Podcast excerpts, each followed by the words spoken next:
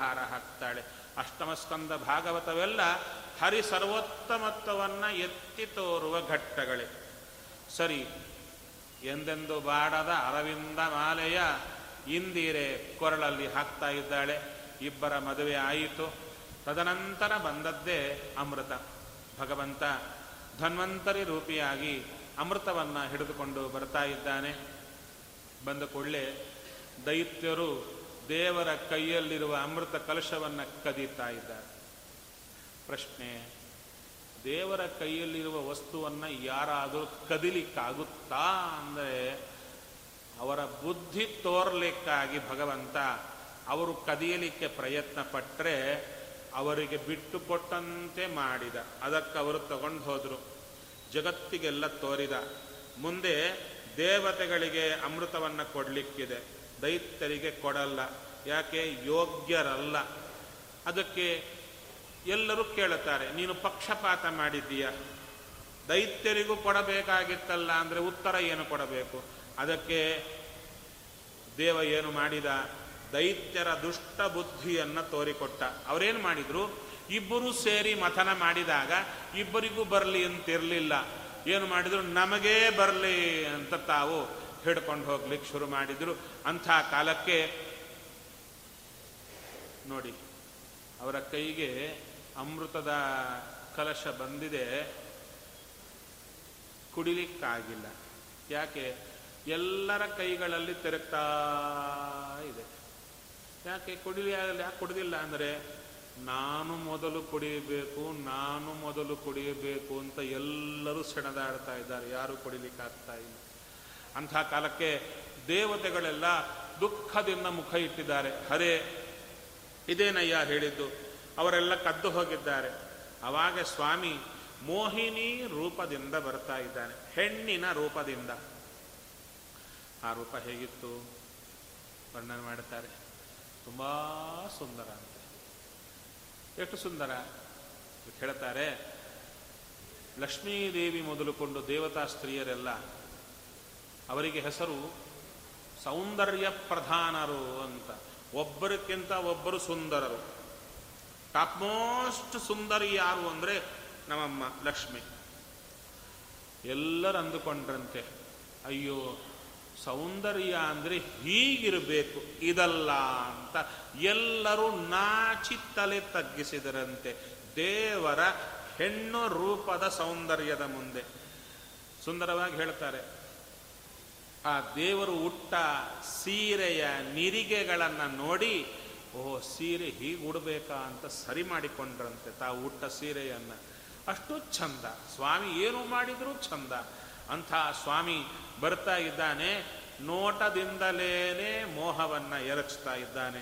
ದೈತ್ಯರಂದರು, ನಾವು ಸಮುದ್ರ ಮಥನ ಮಾಡಿದ್ದು ಸಾರ್ಥಕ ಆಯಿತು, ಅಮೃತ ಕುಡಿದ್ರು ಬಿಟ್ಟರು ಒಂದೇ, ನೀ ನಮಗೆ ಸಿಕ್ಕಿಯಲ್ಲ ಸಾಕು ಅಂತ ಕೇಳಿದರು. ಏನು ಬೇಕು ನಿಮಗೆ? ನೀ ನಮ್ಮನ್ನು ನೋಡ್ತಾ ಇದ್ರೆ ಸಾಕು ಅಂದರು. ದೇವತಾಸ್ತು ಅಂದ. ಅವಾಗ ಕೇಳಿದರು, ನಮಗೆ ಅಮೃತ ಹಂಚಿಕೊಡ್ತೀಯ?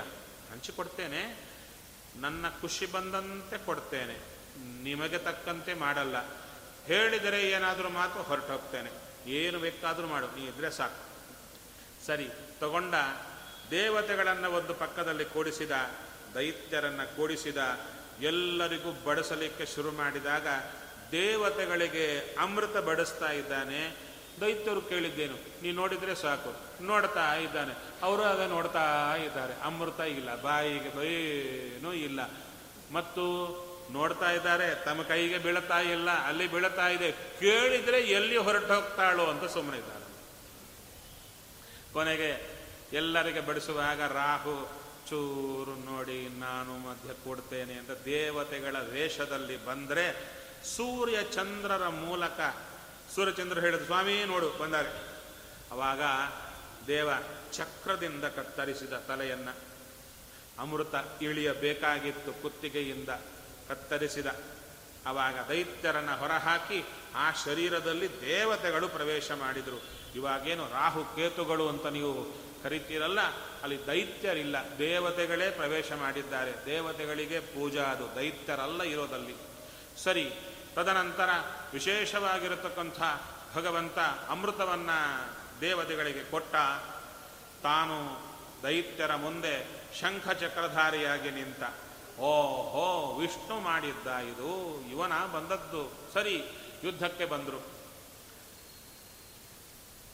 ಯುದ್ಧಕ್ಕೆ ಬಂದಾಗ ದೇವತೆಗಳು ಇನ್ನೇನು ಅಮೃತ ಕುಡಿದವಲ್ಲ, ನೋ ಪ್ರಾಬ್ಲಮ್ ಅಂದುಕೊಂಡ್ರು. ಅಂದುಕೊಂಡ ಕೂಡಲೇ ದೈತ್ಯರು ದೈತ್ಯ ಮಾಯಾ ಪ್ರಯೋಗ ಮಾಡಿದರೆ ಕಂಗಾಲಾಗಿ ಬಿಡ್ತಾ ಇದ್ದಾರೆ ದೇವತೆಗಳು, ಅಮೃತ ಕುಡಿದಿದ್ರು. ಆವಾಗ ಮತ್ತೋ ದೇವರನ್ನು ಕರೆದ್ರು, ಸ್ವಾಮಿ ನೀನೇ ಬರಬೇಕು. ಆವಾಗ ಬಂದ ಸುದರ್ಶನ ಚಕ್ರದಿಂದ ದೈತ್ಯರ ಮಾಯೆಯನ್ನು ಕತ್ತರಿಸಿ ದೇವತೆಗಳಿಗೆ ಜಯ ಆಗುವಂತೆ ಮಾಡಿದ. ತದನಂತರ ಇಂದ್ರದೇವರ ವಜ್ರಾಯುಧದ ಪೆಟ್ಟಿಗೆ ಬಲಿಮಹಾರಾಜ ಬಿದ್ದು ಹೋಗ್ತಾ ಇದ್ದಾನೆ. ಅಂಥ ಬಲಿಮಹಾರಾಜನನ್ನು ಮೃತ ಸಂಜೀವಿನಿ ವಿದ್ಯೆಯಿಂದ ಶುಕ್ರಾಚಾರ್ಯರು ಬದುಕಿಸ್ತಾರೆ. ಪ್ರಾಣ ಕೊಟ್ಟಾರೆ ಗುರುಗಳು, ಗುರುಗಳು ಪ್ರಾಣ ಕೊಟ್ಟದ್ದಕ್ಕೆ ತಾನು ಪ್ರಾಣ ಕೊಟ್ಟ. ಅಂದರೆ ಗುರುಗಳಿಗೆ ಸರ್ವ ಸಮರ್ಪಣೆ ಮಾಡಿಕೊಂಡ ಬಲಿಮಹಾರಾಜ. ಬಲಿಮಹಾರಾಜನ ಭಕ್ತಿ ನೋಡಿದರೂ ಶುಕ್ರಾಚಾರ್ಯರು ವಿಶ್ವಜಿತ್ ಯಾಗ, ವಿಶ್ವವನ್ನೇ ಗೆಲ್ಲುವ ಯಾಗವನ್ನು ಮಾಡಿಸಿದರು. ಹೋಗು, ನಿನ್ನದೇ ಸ್ವರ್ಗ ಅಂದರು. ಒಳ್ಳೆ ಅಕ್ಷಯ ತುಣೀರ, ಅಂದರೆ ಬಾಣ ಇಟ್ಟುಕೊಳ್ಳುವಂಥ ಬತ್ತಳಿಕೆ, ಅದರಲ್ಲಿ ಎಷ್ಟು ಬಾಣ ತೆಗೆದರೂ ಖರ್ಚಾಗಲ್ಲ, ಬವರ್ ಬರ್ತಾನೇ ಇರುತ್ತೆ. ಹಾಗೆ ಒಳ್ಳೆ ಕೋದಂಡ, ಹಾಗೆ ರಥ, ಅಶ್ವಗಳು, ಕವಚ ಕೊಟ್ಟರು, ಹೋಗು ಅಂದರು. ಬಲಿಮಹಾರಾಜ ಬಂದು ಇಂದ್ರದೇವರ ಸ್ವರ್ಗದ್ವಾರದ ಮುಂದೆ ನಿಂತು ಶಂಖಧ್ವನಿ ಮಾಡಿದಾಗ ಬೃಹಸ್ಪತ್ಯಾಚಾರ್ಯ ಹೇಳ್ತಾ ಇದ್ದಾರೆ, ಹೇ ಇಂದ್ರ, ಯುದ್ಧ ಬೇಡ, ನೀನು ಹೊರಡು. ಯಾಕೆ? ದೇವರ ಸನ್ನಿಧಾನ ಅಲ್ಲಿದೆ, ಅವರಿಗೆ ಜಯ, ಆದ್ದರಿಂದ ಯುದ್ಧ ಮಾಡಿದರೂ ನಿನಗೆ ಪಲಾಯನ ತಪ್ಪದು, ಬಿಟ್ಟು ಹೋಗು ಅಂದಾಗ ಚೂರು ಯುದ್ಧ ಇಲ್ಲದೆ ಬಲಿಮಹಾರಾಜನಿಗೆ ಸ್ವರ್ಗ ವಶ ಆಯಿತು. ಇತ್ತ ಇಂದ್ರದೇವರು ಓಡಿ ಹೋಗ್ತಾ ಇದ್ದಾರೆ. ಆವಾಗ ಹೇಳ್ತಾ ಇದ್ದಾರೆ, ಬಲಿಮಹಾರಾಜನಿಗೆ ಸ್ವರ್ಗ ಕೊಟ್ಟದ್ಯಾರಯ್ಯ ಅಂದರೆ ಗುರುರೂಪಿ ಹರಿಸ್ಸಾಕ್ಷಾತ್. ಶುಕ್ರಾಚಾರ್ಯರ ಒಳಗಿದ್ದು ಭಗವಂತ ಆ ಬಲಿಮಹಾರಾಜನಿಗೆ ವಿಶೇಷವಾಗಿರತಕ್ಕಂಥ ಪೂರ್ಣಾನುಗ್ರಹ ಮಾಡಿದ. ದುಃಖಾದದ್ದು ಯಾರಿಗೆ? ಅದಿತಿ ದೇವಿಗೆ ಮನಸ್ಸಿಗೆ ದುಃಖ ಆಗ್ತಾ ಇದೆ. ಖರೇ, ಬಲಿಮಹಾರಾಜ ಮುಂದಿನ ಮನ್ವಂತರದಲ್ಲಿ ತಾನು ಇಂದ್ರ ಹೇಗೂ ಆಗ್ತಾನೆ, ನನ್ನ ಮಗ ಆದಾಗ ಓಡಿಸಿ ತಗೊಂಡ, ನನ್ನ ಮಗನಿಗೆ ಇಂದ್ರಪದ ಹೋಯಿತು. ಅಯ್ಯೋ, ನೀನು ಅಳತೀನಮ್ಮ ಇಂದ್ರಪದ ಹೋದದ್ದಕ್ಕೆ. ಅವಾಗಂದ್ರು, ಇಂದ್ರಪದ ಹೋದದ್ದಕ್ಕೆ ಅಳೋದಲ್ಲ, ಇಂದ್ರಪದ ಅಂದರೆ ಸಜ್ಜನರಿಗೆ ಸೇವಾ ಮಾಡುವ ಒಂದು ಪದ, ಅದರಲ್ಲಿದ್ದು ಭಗವಂತನ ಸೇವಾ ಮಾಡುವ ಭಾಗ್ಯ ನನ್ನ ಮಗನಿಗೆ ತಪ್ಪಿತಲ್ಲ ಅಂತ ದುಃಖ ಪಡ್ತಾ. ಅದಕ್ಕೇನು ಮಾಡಿದರು? ಕಶ್ಯಪರು ಪಯೋವ್ರತವನ್ನು ಉಪದೇಶ ಮಾಡ್ತಾ ಇದ್ದಾರೆ. ಪಯೋವ್ರತ ಅಂದರೆ ಗೊತ್ತು, 15 ದಿವಸ ಹಾಲು ಕುಡಿದಿರೋದು, ಎಷ್ಟು ಲೋಟ ಹಾಲು, ಆ ಲೋಟ ಸೈಜು ಯಥಾಶಕ್ತಿ ಯಥಾಮತಿ ಅಲ್ವಾ, ಆ ಸೈಜು ನಮ್ಮ ತಕ್ಕಂತೆ ಇರುತ್ತೆ. ಯಾರು ಹಾಲಿನವನಿಗೆ ಹೇಳಿದರು, ನಾಳಿಂದ 6 ಲೀಟರ್ ಹಾಕಪ್ಪ ಹಾಲು. ಯಾಕೆ? ಪಯೋವ್ರತ. ಪಯೋವ್ರತ ಅಂದರೆ ಹಾಲು ಕುಡಿದು ಸ್ವಸ್ಥ ಕೂತಿರೋದಲ್ಲ. ಏನದು ಹೇಳ್ತಾರೆ, ಆಕೆ ಮಾಡಿದ ಹೇಗೆ?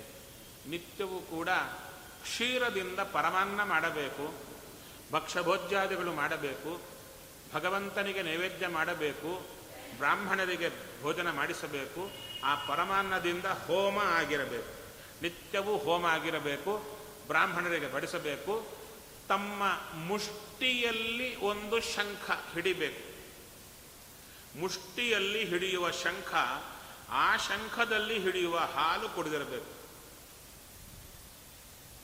ಒಂದ್ಸಲ ಹಿಡಿದು ನೋಡಿ, ಇಲ್ಲ ಅಂಗಡಿಯಲ್ಲಿ ಶಂಖ ಸಿಗುತ್ತೆ, ಹಿಡಿದ್ರೆ ಎಷ್ಟು ಹಿಡಿಯುತ್ತೆ ಗೊತ್ತಾ? ಒಂದು 4 ಉದ್ಧರಣಿಯಷ್ಟು ಹಿಡಿಯುತ್ತಷ್ಟೇ ಹಾಲು. ಅಂದರೆ ಉಪವಾಸ ಇರಬಾರದು, ಆಚಮನ ಮಾಡಿದಷ್ಟು ಹಾಲು ಕುಡಿದಿರಬೇಕು. ಅದು ಕೃತಯುಗದ್ದು ಆಗಲ್ಲ, ಅದಕ್ಕೆ ನಿಮ್ಮಷ್ಟು ಒಂದು ಲೋಟ ಕುಡಿದು ಬಿಡಿ, 1 2 ಲೋಟ. ಆ ಲೋಟ ಸೈಜ್ ಎಷ್ಟು ಅಂತ ಮತ್ತು ಚರ್ಚೆ, ನಮ್ಮನೆಯಷ್ಟು ಅಂತ ಮತ್ತು. ಅಂದರೆ ಅಲ್ಲ, ಹೇಳೋದೇನೆಂದರೆ ನಾನಲ್ಲಿ ಕಾಮೆಂಟ್ ಮಾಡ್ತಾ ಇಲ್ಲ, 2 ಹೊತ್ತು ಊಟ ಮಾಡಿದರೂ ಸುಸ್ತಾಗಿ ಕೂಡುವಂಥ ಈ ಕಲಿಕಾಲದಲ್ಲಿ ಲೋಟ ಹಾಲು ಕುಡಿದು ಪಯೋವ್ರತ ಮಾಡಿದರು ಅಂದರೆ ಅವರಿಗೆ ಹ್ಯಾಟ್ಸ್ ಆಫ್ ಅನ್ಬೇಕಲ್ವಾ? ಎಷ್ಟು ಕಷ್ಟ ಆಗುತ್ತೆ, ಮೈ ಸುಸ್ತಾಗ್ತಾ ಇರುತ್ತೆ, ಎಲ್ಲ ಇರುತ್ತೆ, ಮನೆ ಕೆಲಸ ಬಿಡಲಿಕ್ಕಿಲ್ಲ, ಅದು ಮಾಡಿಕೋಬೇಕು. ಅಂತಹ ಕಾಲಕ್ಕೆ ಮಾಡ್ತಾರಲ್ಲ, ತಲೆಬಾಗಿ ನಮಸ್ಕಾರ ಮಾಡಬೇಕು. ಸರಿ, ಆ ವ್ರತಕ್ಕೆ ಭಗವಂತ ಮೆಚ್ಚಿದ. ವಯೋವೃತ ಅಂದರೆ ಏನೋ ಅಲ್ಲ, ಇದೆಲ್ಲ ಜೊತೆಗೆ ದೇವರಲ್ಲೇ ಮನಸ್ಸಿಟ್ಟಿರೋದು ಪಯೋವ್ರತ. ಯಾವ ವ್ರತವಾದರೂ ಕೂಡ ಕೊನೆಗೊಳ್ಳೋದಲ್ಲಿ ದೇವರಲ್ಲೇ ಮನಸ್ಸಿಡೋದರಲ್ಲಿ. ಅದರಿಂದ ಭಗವಂತ ಮೆಚ್ಚಿದ, ತಾನೇ ವಾಮನನಾಗಿ ಬಂದ. ವಾಮನ ಅಂದರೆ ನಾವು ಆ ಶಬ್ದ ಪ್ರಯೋಗ ಎಲ್ಲಿ ಮಾಡುತ್ತೇವೆ ಅಂದರೆ, ಯಾರು ಗಿಡ್ಡಾಗಿರ್ತಾರಲ್ಲ ಅವು ವಾಮನ ಅಂತ ಕರಿತೀವಿ. ಗಿಡ್ಡಾಗಿದ್ದರೆ ವಾಮನ ಅಲ್ಲ, ಅವನು ಗಿಡ್ಡಲ್ಲ, ಹುಡುಗ ವೇಷದಲ್ಲಿ ಬಂದ. ಹುಡುಗರು ಚಿಕ್ಕವರಾಗಿರ್ತಾರೆ. ಗಿಡ್ಡು ಶಬ್ದ ಎಲ್ಲಿ ಅಂದರೆ, ದೊಡ್ಡವರಾದರೂ ಕೂಡ ಆಕಾರ ಚಿಕ್ಕದಿದ್ದರೆ ಅದು ಗಿಡ್ಡು ಅಂತ. ಹಾಗಲ್ಲ, ಹುಡುಗರಿದ್ದಾರೆ, ಅವ್ರು ಇಷ್ಟ ಇರ್ತಾರೆ, ಅವ್ರು ಗಿಡ್ಡು ಅಂತ ಕರಿಬೇಕಾ? ಗಿಡ್ಡು ಅಂತ ಕರಿಬಾರ್ದು, ಅವರು ಚೆನ್ನಾಗಿ ಉದ್ದಗಾಗ್ತಾರೆ. ಆದರೆ ಭಗವಂತ ಬಂದ, ಅವನಿಗೆ ವಾಮನ ಅಂತ ಹೆಸರು ಯಾಕೆ ಅಂದರೆ, ವಾಮ ಅಂದರೆ ಸೌಂದರ್ಯ, ವಾಮನ ಅಂದರೆ ಪರಮ ಸುಂದರ. ನಮ್ಮ ಮಕ್ಕಳೇ ಅವಾಗೆ ಉಪನಯನ ಮಾಡಿದರೆ, ಚೆನ್ನಾಗಿ ಶಿಖಾ ಇಟ್ಟರೆ ಆ ತಲೆಯೆಲ್ಲ ಹೊಳಿತಾ ಇರುತ್ತೆ. ಶಿಖಾ ಇಟ್ಟು ಮಾಡಿದರೆ ಎಷ್ಟು ಚೆನ್ನಾಗಿರ್ತಾರೆ. ಇನ್ನು ಅವನು ಹೇಗಿರಬೇಕು? ಬಂದವನೇ ಬೆಳೆದ, ಬೆಳೆದವನೇ ಉಪನಯನ ಮಾಡಿಸಿಕೊಂಡ. ಉಪನಯನ ಇನ್ನೊಂದು ಕಣ್ಣು, ಅಥವಾ ಹತ್ತಿರ ಕರ್ಕೊಂಡು ಹೋಗೋದು. ಯಾರು ನಮ್ಮನ್ನು ದೇವರ ಹತ್ತಿರಗೆ. ಮತ್ತು ದೇವರಿಗೆ ಉಪನಯನ ಯಾಕೆ ಅಂದರೆ, ಮಾಡಿಸಿಕೊಂಡ, ನನಗೆ ಮಾಡಿ ಅಂತ. ಅದಕ್ಕೆ ಹೇಳ್ತಾರೆ, ಮನೆಯಲ್ಲಿ ಮಕ್ಕಳಿಗೆ ಉಪನಯನ ಮಾಡಿದರೆ ಯಾರಿಗೆ ಉಪನಯನ? ಆ ಮಕ್ಕಳ ಆಕಾರದಲ್ಲಿರುವ ದೇವರಿಗೆ ಉಪನಯನ ಅಂತ ಮಾಡಬೇಕಂತೆ. ದೇವರಿಗೆ ಆ ಉಪಚಾರ ಅಂತ. ಉಪನಯನ ಮಾಡಿಸಿಕೊಂಡ. ನೋಡಿದ್ರು, ಉಪನಯನಕ್ಕೆ ಗಿಫ್ಟುಗಳು ಕೊಡಬೇಕಲ್ಲ, ಎಲ್ಲರೂ ಬರ್ತಾರೆ. ಅವ್ರವ್ರ ತಕ್ಕಂಥ ಯಥಾಶಕ್ತಿ ಬೆಳ್ಳಿ ತಂಬಿಗೋ ಬೆಳ್ಳಿ ಲೋಟವೋ ಅಥವಾ ಅರ್ಘ್ಯಪಾಲ ಎಲ್ಲ ಕೊಡ್ತಾರೆ. ಈತನಿಗೇನು ಕೊಡಬೇಕು ಅಂತ ಎಲ್ಲರೂ ನೋಡಿದರು. ಎಲ್ಲ ಇವನತ್ರ ಇದೆ, ಇವನಿಗೇನು ಕೊಡಬೇಕು? ಬ್ರಹ್ಮದೇವರು ನೋಡಿದರು, ಅಯ್ಯ ಬ್ರಹ್ಮಚಾರಿಗೆ ಬೇಕಾಗಿದ್ದು ಕಮಂಡಲ, ತಗೋ ನನ್ನ ಕಮಂಡಲ ಅಂತ ಕೊಟ್ಟರು. ದೇವ ತಗೊಂಡ, ಯಾಕೆ ಅದು ನಂದೇ, ನಾನೇ ಕೊಟ್ಟದ್ದು, ನನಗೆ ಕೊಡಿ. ಹಾಗೆ ದಂಡ ಕೊಟ್ಟರು, ಋಷಿಗಳು ಕೊಟ್ಟರು. ದಂಡ ತಗೊಳ್ಳಯ್ಯ, ದಂಡ ತಗೊಂಡ. ಯಜ್ಞೋಪವೀತ ಇತ್ತು. ಯಾರು? ಸಾವಿತ್ರಿ ದೇವಿಯೇ ಯಜ್ಞೋಪವೀತವನ್ನು ಕೊಡ್ತಾ ಇದ್ದಾಳೆ. ಗಂಗಾದೇವಿ ಬಂದು, ಚೂರು ಪಾದಕ್ಕೆ ಹಾಕ್ಕೊಳ್ಳಯ್ಯ, ನಾನು ಹುಟ್ಟಿದ್ದೆ ನಿನ್ನ ಕಾಲಿಂದ, ನಿನ್ನ ಕಾಲು ಚೆನ್ನಾಗಿರಲಿ ಅಂತ ಪಾದಕ್ಕೆ ಕೊಡ್ತಾ ಇದ್ದಾಳೆ. ಇನ್ನು ಮುನಿಗಳು ನೋಡಿದರಂತೆ, ಬ್ರಹ್ಮಚಾರಿಯಾದವ ದರ್ಭೆ ಹಿಡಿಬೇಕಯ್ಯ, ಸಮಿತ್ ಪಾಣಿಹಿ, ಸಮಿತ್ತನ್ನು ಕುಶಗಳನ್ನು ಹಿಡಿಬೇಕು, ನಮ್ಮದು ತುಂಬ ಇದು ತಗೋಂತ ಕೊಟ್ಟರು. ಕೆಲವರು ಕೌಪಿನ, ಹೊಸದಾದ ಕೌಪಿನ ಕೊಟ್ಟರು. ಕೆಲವರು ಕೃಷ್ಣಾಜಿನ ಕೊಟ್ಟರು. ಬ್ರಹ್ಮಚಾರಿ ಅದು ಬಿಟ್ಟರೆ ಇನ್ನೇನೂ ಇಲ್ಲ. ಅದಕ್ಕೆ ಈ ವಾಮನ ಹೇಗಿದ್ದಾನೆ? ಸುಂದರ, ಸುಲಭ ಅಂದರು. ಧ್ಯಾನಕ್ಕೆ ಶ್ರೀನಿವಾಸನ ಚಿಂತನೆ ಮಾಡಿ ಸಾಕಾಗ್ಬಿಡುತ್ತೆ. ಆತನ ಕಿರೀಟ, ಆಭರಣ ಒಂದೊಂದು ತಲೆಗೆ ಬರೋದ್ರೊಳಗೆ ತಲೆ ಕೆಟ್ಟು ಹೋಗುತ್ತೆ, ಎಲ್ಲ ಸ್ಲಿಪ್ ಆಗ್ತಾ ಇರುತ್ತೆ. ಅಷ್ಟೇ ಯಾಕೆ? ಬೇಕಾದರೆ ನಾನೇ ಪರ್ಮಿಷನ್ ಕೊಟ್ಟು ನಿಮಗೆ 3 ಗಂಟತ್ತು ಶ್ರೀನಿವಾಸನ ಮುಂದೆ ಕೊಡಿಸ್ತೇನೆ. ಎಲ್ಲ ಶ್ರೀನಿವಾಸನ ಪಿಕ್ಚರ್ ಕಣ್ಣಿಂದ ತೆಕ್ಕೊಂಡು ಬನ್ನಿ. ಹೊರಗೆ ಬರೋಟೊತ್ತಿಗೆ ಸಾರಿಸಿ ಬಳದಂತೆ ದೇವರ ಮೂರ್ತಿ ಮನಸ್ಸಿಂದ ಹೊರಟೇ ಹೋಗಿರುತ್ತೆ. ಶ್ರೀನಿವಾಸ, ರಂಗನಾಥ ಎಲ್ಲ ಸ್ವಯಂ ವ್ಯಕ್ತ ಮೂರ್ತಿಗಳು ಅಷ್ಟೇ. ಆ ಮೂರ್ತಿ ನಿಂತಂತೆ ಇರುತ್ತೆ, ಹೊರಗೆ ಬಂದು ಕೂಡ ಬ್ರರಾಗಿ ಹೋಗ್ತಾ ಇರುತ್ತೆ. ಬಹಳ ಪುಣ್ಯ ಬೇಕು ಆ ಮೂರ್ತಿ ನಿಲ್ಲಬೇಕಾದ್ರೆ. ಆ ರೀತಿಯಲ್ಲಿ ವಾಮನನ್ನ ಕರೆದು ವಾದಿರಾದರು. ಧ್ಯಾನಾರ್ಹ ವಾಮನ, ಹೇ ವಾಮನ, ನೀ ಬಹಳ ಸುಂದರಪ್ಪ. ಯಾಕೆಂದರೆ ಸುಲಭ, ಧ್ಯಾನ ಮಾಡಲಿಕ್ಕೆ ಬಹಳ ಸುಲಭ. ಯಾಕೆ? ಮೈ ಮೇಲೆ ಏನೂ ಇಲ್ಲ, ಒಂದು ಕೌಪಿನ, ಒಂದು ಛತ್ರ, ಒಂದು ಕಮಂಡಲು, ಒಂದು ದಂಡ, ಚಪ್ಪಲಿ ಹಾಕ್ಕೊಂಡು ಸರ ಹೋಗ್ತಾ ಇದ್ದಾನೆ. ಚಿಕ್ಕ ಒಟ್ಟು ಸುಲಭವಾಗಿ ಮನಸ್ಸಿಗೆ ಬರ್ತಾನೆ. ಜುಟ್ಟಿ ಇಟ್ಕೊಂಡಿದ್ದಾನೆ, ಹೋಗ್ತಾ ಇದ್ದಾನೆ. ಬಂದ ಹೊರಟವನೇ ಬಲೆಯ ಯಜ್ಞವಾಟಕ್ಕೆ ಬರ್ತಾ ಇದ್ದಾನೆ. ಬಚ್ಚಿಟ್ಟುಕೊಂಡು ಬಂದ, ತಾನು ಯಾರು ಅಂತ ತೋರದೆ ಬಂದ. ಆದರೆ ಇಂಗು ಬಟ್ಟೆಯಲ್ಲಿ ಕಟ್ಟಿದರೆ ಹೇಳಬೇಕಾ? ವಾಸನೆಯೇ ಹೇಳುತ್ತೆ ಹಿಂಗಿದೆ ಅಂತ. ಹಾಗೆ ದೇವ ತನ್ನ ರೂಪ ಬಚ್ಚಿಟ್ಟುಕೊಂಡು ಬಂದರೂ ಕೂಡ ಅವನ ಪ್ರಖರವಾದ ತೇಜಸ್ಸು ಅಲ್ಲಿರುವ ಯಜ್ಞದಲ್ಲಿ, ಯಜ್ಞವಾಟದಲ್ಲಿರುವ ಎಲ್ಲರಿಗೂ ಕಾಣಿಸ್ತು. ಇದು ಬೇರೆನೇ ವಸ್ತು ಅಂತ ಎಲ್ಲ ಎದ್ದು ನೆಳುತ್ತಾ ಇದ್ದಾರೆ. ಬಂದದ್ದು ಚಿಕ್ಕ ಒಟ್ಟು, ಎದ್ದದ್ದು ಋಷಿಮುನಿಗಳು. ಯಜ್ಞದಲ್ಲಿರುವಂತಹ ಅಗ್ನಿ ಪುರುಷ ದೇವರು ಕೈ ಮುಗಿದು ಹೇಳುತ್ತಾ ಇದ್ದಾರೆ, ಇದು ಏನೋ ಭೀಕರವಾದ ತೇಜಸ್ಸೇ ಬರ್ತಾ ಇದೆ ಅಂತ. ಅವಾಗ ಬಲಿ ಮಹಾರಾಜ ನೋಡುತ್ತಾನೆ, ಅಂದುಕೊಳ್ಳದೆ ನಮ್ಮ ಮನೆಗೆ ಒಳ್ಳೆ ಕಾರ್ಯಕ್ರಮ ನಡೆಯುವಾಗ ಬ್ರಾಹ್ಮಣನೋ ಆಕಳೋ ತಾನಾಗಿ ಬಂದರೆ ಆ ಕಾರ್ಯಕ್ರಮ ಸಿದ್ಧಿ ಅಂತ ಹೇಳ್ತಾರೆ. ಖುಷಿ ಆಗ್ತಾ ಇದೆ. ಎಂಥ ಒಳ್ಳೆ ಸುಂದರ ಒಟ್ಟು, ಒಳ್ಳೆ ತೇಜಸ್ವಿ, ನನ್ನ ಯಜ್ಞ ಸಾರ್ಥಕ ಆಯಿತು ಅಂತ ಬಂದ ಕೇಳುತ್ತಾ ಇದ್ದಾನೆ. ನನ್ನ ಪಿತೃಗಳೆಲ್ಲ ಸದ್ಗತಿ ಪಡೆದ್ರಪ್ಪ, ನೀವು ಹೆಜ್ಜೆ ಹಾಕಿದ ಕೂಡಲೇ ಅದಕ್ಕೆ ಕೇಳು. ಯಾಕೆಂದರೆ ಯಜ್ಞ ಕಾಲದಲ್ಲಿ ಬಂದ ಬ್ರಾಹ್ಮಣರಿಗೆ ದಕ್ಷಿಣೆ ಕೊಡಬೇಕು, ದಾನ ಕೊಡಬೇಕು, ನಿನಗೇನು ಬೇಕೋ ಕೇಳಯ್ಯ ಕೇಳಿದ. ಕೇಳಲಿಕ್ಕೆ ಮೊದಲು ಶುರು ಮಾಡಿದ. ಅಂದರೆ ನಾವು ಯಾರತ್ರ ಆದರೂ ಏನಾದರೂ ಕೇಳಲಿಕ್ಕೆ ಹೋದರೆ ಟೆಕ್ನಿಕ್ ಹೇಗೆ ಹೇಳಿಕೊಡ್ತಾ ಇದ್ದಾನೆ. ಮೊದಲೇ ಕೇಳಿಬಿಡಬಾರ್ದಂತೆ, ಏನು ಮಾಡಬೇಕು? ಅಯ್ಯೋ ನಿಮ್ಮಪ್ಪ, ನಿಮ್ಮ ತಾತ, ಮುತ್ತಾತ ಎಷ್ಟು ಚೆನ್ನಾಗಿದ್ರು ಗೊತ್ತಾ? ಹೌದಾ? ಎಲ್ಲರೂ ಕೊಡುಗೈದಾನಿಗಳೇ, ಯಾರೂ ಮಾತು ಕೊಟ್ಟದ್ದು ತಪ್ಪಲ್ಲಯ್ಯ ಅಂದರೆ ಹಗ್ಗ ಹಾಕ್ತಾ ಇದ್ದಾರೆ. ಕೇಳಿದ ಮೇಲೆ ಅಲ್ಲ ಅನ್ಲಿಕ್ಕಿಲ್ಲ, ಹಾಗೆ ಕಟ್ತಾ ಬರ್ತಾ ಇದ್ದಾನೆ. ಇನ್ನು ಯಾಚಕರು ಏನು ಮಾಡ್ತಾರೆ? ಬಂದವರು ಯಜಮಾನನ ಚೂರು ಹೊಗಳ್ತಾರೆ, ಯಜಮಾನನ ಹೆಂಡತಿಯನ್ನು ಜಾಸ್ತಿ ಹೊಗಳ್ತಾರೆ. ಅಮ್ಮ, ನೀವು ನೋಡ್ತಾ ಇದ್ರೆ ಪ್ರತ್ಯಕ್ಷ ಲಕ್ಷ್ಮೀದೇವಿ ಬಂದಾಗಿದೆ, ಒಪ್ಪೊಪ್ಪ ಏನು ಮಾಡ್ತೀರಾ? ಆಕೆ ಸ್ಟ್ರೈಟ್ ಆಗಿ ನಿಂತಿರ್ತಾಳೆ, ಏನು ಕೇಳಿದ್ರು ಕೊಟ್ಬಿಡ್ಬೇಕು ಅಂತ. ಕೇಳೋದೇನೋ ಕೇಳ್ತಾನೆ, ಗಂಡ ಅಂತಾನೆ ಬೇಡ ಆಗಲ್ಲ, ಹೆಂಡತಿ ಕೊಡ್ರಿ. ಯಾಕೆ? ಈ ಹೊಗಳಿದ ಬಾಣ ಅಲ್ಲಿ ಕೆಲಸ ಮಾಡ್ತಾ ಇರುತ್ತೆ. ಯಾಚಕನಿಗೆ ಬೇಕಾದ ಟೆಕ್ನಿಕಲ್ಲೇ ಹೇಳಿಕೊಡ್ತಾ ಇದ್ದಾನೆ ಸ್ವಾಮಿ. ಕಳ್ಳತನ ಕಲಿಬೇಕಾ? ಕೃಷ್ಣನ ಹತ್ರ ಬನ್ನಿ ಅಂದರು. ಕಳ್ಳತನವೂ ಹೇಳಿಕೊಡ್ತೇನೆ, ಎಷ್ಟು ಚೆನ್ನಾಗಿ ಮಾಡಬಹುದು ನಾನೇ ಹೇಳಿಕೊಡ್ತೇನೆ ಅಂದ. ಯಾಕೆ? ಕಳ್ಳರಲ್ಲಿದ್ದು ಕಳ್ಳತನ ಮಾಡಿಸೋದು ಇವನೇ ಅಲ್ವಾ? ಸರಿ. ತದನಂತರ ಹೇಳಿದ, ನನಗೇನು ಬೇಡ, ಏನು ಬೇಕು? 3 ಪಾದ. ಯಾವ ಪಾದ?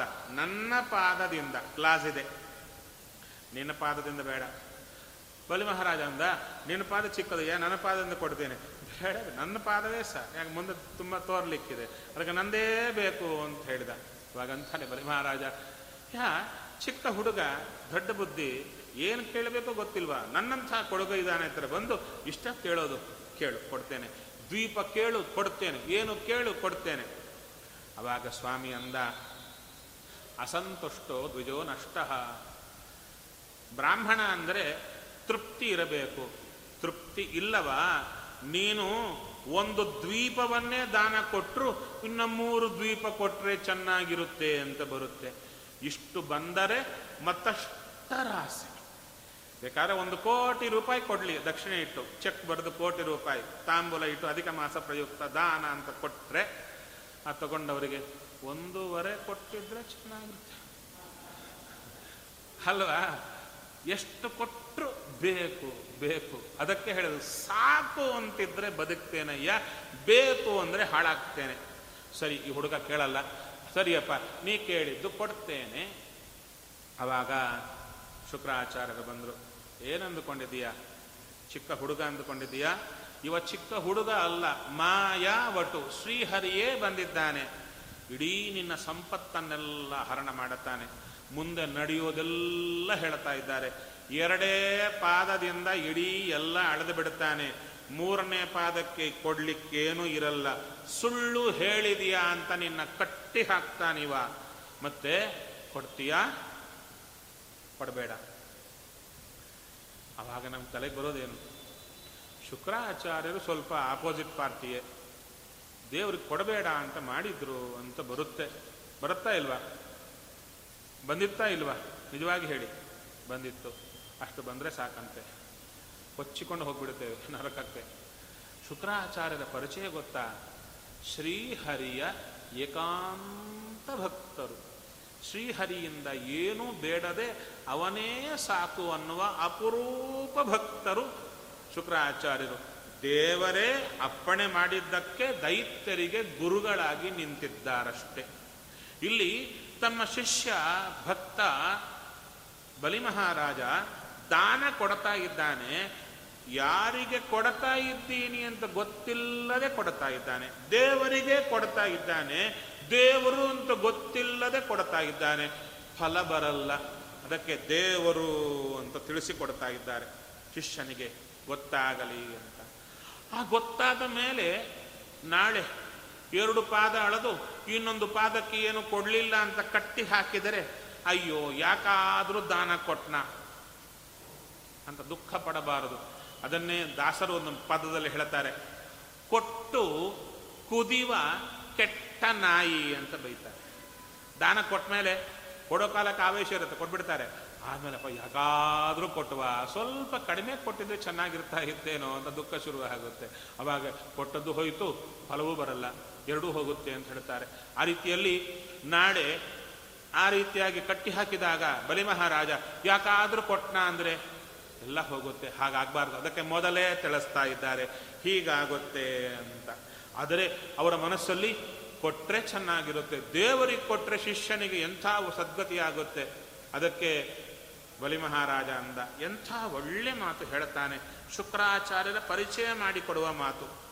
ಹೇ ಸ್ವಾಮಿ, ಬೇಡ ಅಂತ ಇದ್ದೀರಲ್ಲ, ನಿಮ್ಮಂಥ ಮಹಾತ್ಮರೆಲ್ಲ ಇಡೀ ಜೀವನವನ್ನು ಗಂಧದ ಕೊರಡಿನಂತೆ ತೆಗೆದು ತೆಗೆದು ಆ ಶ್ರೀಹರಿಯ ಪಾದದಲ್ಲಿ ಇಡ್ತೀರಲ್ಲ, ಶ್ರೀಹರಿಯ ಭಕ್ತರಾಗಿದ್ದೀರಲ್ಲ, ಅಂಥ ಸ್ವಾಮಿ ನನ್ನ ಹತ್ರ ಬಂದಾಗೆ ನಾನು ಕೊಡಲ್ವಾ? ಕೊಟ್ಟೆ ಕೊಡುತ್ತೆ. ಆವಾಗ ಶುಕ್ರಾಚಾರ್ಯ ಹೇಳಿದರು, ಕೊಡ್ತೀಯಾ? ಹಾಗಾದರೆ ನನ್ನ ಮಾತು ಕೇಳಲ್ವಾ? ಕೇಳಲ್ಲ ಸ್ವಾಮಿ, ನೀವು ಗುರುಗಳೇ, ಆದರೂ ದೇವರಿಗೆ ಕೊಡೋ ವಿಷಯದಲ್ಲಿ ನಾನು ಮಾತು ಕೇಳಲ್ಲ. ಆವಾಗ ಶುಕ್ರಾಚಾರ್ಯ ಅಂದರು, ನಿನ್ನ ಸಂಪತ್ತು ಹಾಳಾಗಿ ಹೋಗಲಿ. ಇದೇನಿದು ಸಂಪತ್ತು ಹಾಳಾಗಿ ಹೋಗಲಿ ಅಂದರೆ, ಸಂಪತ್ತು ಅಂದರೆ ಏನು ಅಂತ ಮತ್ತು ಪ್ರಶ್ನೆ ಬರುತ್ತೆ. ದುಡ್ಡಿಲ್ಲ, ಯಾರೋ ಹೇಳಿದರು ರಾಯರ ಸೇವಾ ಮಾಡಿ ದುಡ್ಡು ಬರುತ್ತೆ ಅಂದರು. ರಾಯರ ಸೇವಾ ಮಾಡಿದರು, ದುಡ್ಡು ರಾಶಿ ರಾಶಿ ಬಂತು. ಹೇಗೆ ಬಂತು ಅಂದರೆ, ರಾಯರ ಸೇವಾ ಮಾಡಿದಾಗ ಈ ಹೊರಗಿನ ದುಡ್ಡು ನಮ್ಮ ಹತ್ರ ಬರಲಿಕ್ಕೆ ನಮ್ಮಲ್ಲಿ ಪುಣ್ಯ ತೇಜಸ್ಸು ಇಲ್ಲ. ಯಾರಲ್ಲಿ ಪುಣ್ಯ ತೇಜಸ್ಸು ಇರುತ್ತೆ ಹೊರಗಿನ ದುಡ್ಡು ತಾನಾಗಿ ಅವರ ಹತ್ರ ಬರುತ್ತೆ. ಯಾರಲ್ಲಿ ತೇಜಸ್ಸು ಹೊರಟು ಹೋಗುತ್ತೆ ಅವರಲ್ಲಿ ದುಡ್ಡಿರಲ್ಲ, ಈ ಹೊರಗಿನ ದುಡ್ಡು ಬೇರೆ ರೀತಿ ಹೋಗ್ತಾ ಇರುತ್ತೆ. ಅದಕ್ಕೆ ರಾಯರ ಹತ್ರ ಹೋದರೆ ಅವರ ಪುಣ್ಯ ನಮ್ಮಲ್ಲಿ ತುಂಬುತ್ತಾರೆ, ಅವಾಗೆ ಹೊರಗಿನ ದುಡ್ಡು ತಾನಾಗಿ ಬರಲಿಕ್ಕೆ ಶುರುವಾಗುತ್ತೆ. ಇದು ಒಳಗಿನ ಟೆಕ್ನಾಲಜಿ. ಇಲ್ಲಿ ನೋಡಿದ್ರು ಈ ದುಡ್ಡು ಇದೆ, ಸಂಪತ್ತಿದೆ, ದೇವರಿಗೆ ಕೊಡ್ಲಿಕ್ಕೆ ಹೋಗ್ತಾ ಇದ್ದಾನೆ ಶಿಷ್ಯ.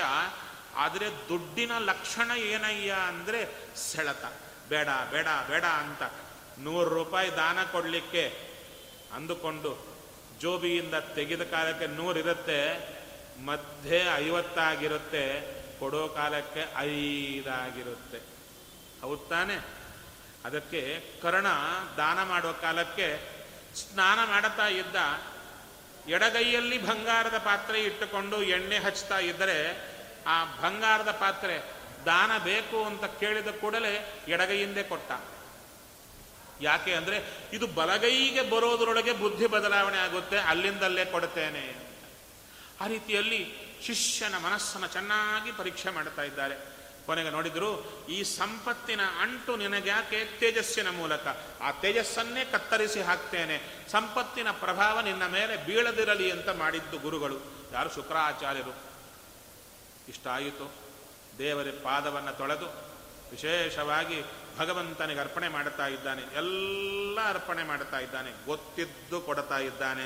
ಇವ 2 ಅಡಿಗೆ ಎಲ್ಲ ಅಳೀತಾನೆ ಅಂತ ಗೊತ್ತಿದ್ದು ಕೊಟ್ಟ. ಕೊಟ್ಟ ಮೇಲೆ 1 ಅಡಿಗೆ ಏನೂ ಇಲ್ಲ, ಸುಳ್ಳು ಹೇಳಿದ್ದೀಯಾ ಅಂತ ಕಟ್ಟಿ ಹಾಕ್ತಾನೆ ಅಂತ ಗೊತ್ತಿದ್ದು ಕೊಟ್ಟ. ಶಿಕ್ಷೆ ಮಾಡ್ತಾನೆ ಅಂತ ಗೊತ್ತಿದ್ದು ಕೊಟ್ಟ. ಇದು ಬಲಿ ಮಹಾರಾಜನ ದಾನದಲ್ಲಿ ಒಳ್ಳೆ ಲಕ್ಷಣ. ಸ್ವಾಮಿ ತಗೊಂಡ. ಆ ತಗೊಳ್ಳೋ ಕಾಲಕ್ಕೆ ಇಷ್ಟು ಮಾಡಿದ ಶುಕ್ರಾಚಾರ್ಯರಿಗೆ ಕೊನೆ ಘಳಿಗೆಯಲ್ಲಿ ತಮ್ಮ ಶಿಷ್ಯನ ಮೇಲೆ ಚೂರ ಅಭಿಮಾನ ಉಕ್ಕಿ ಬಂತಂತೆ.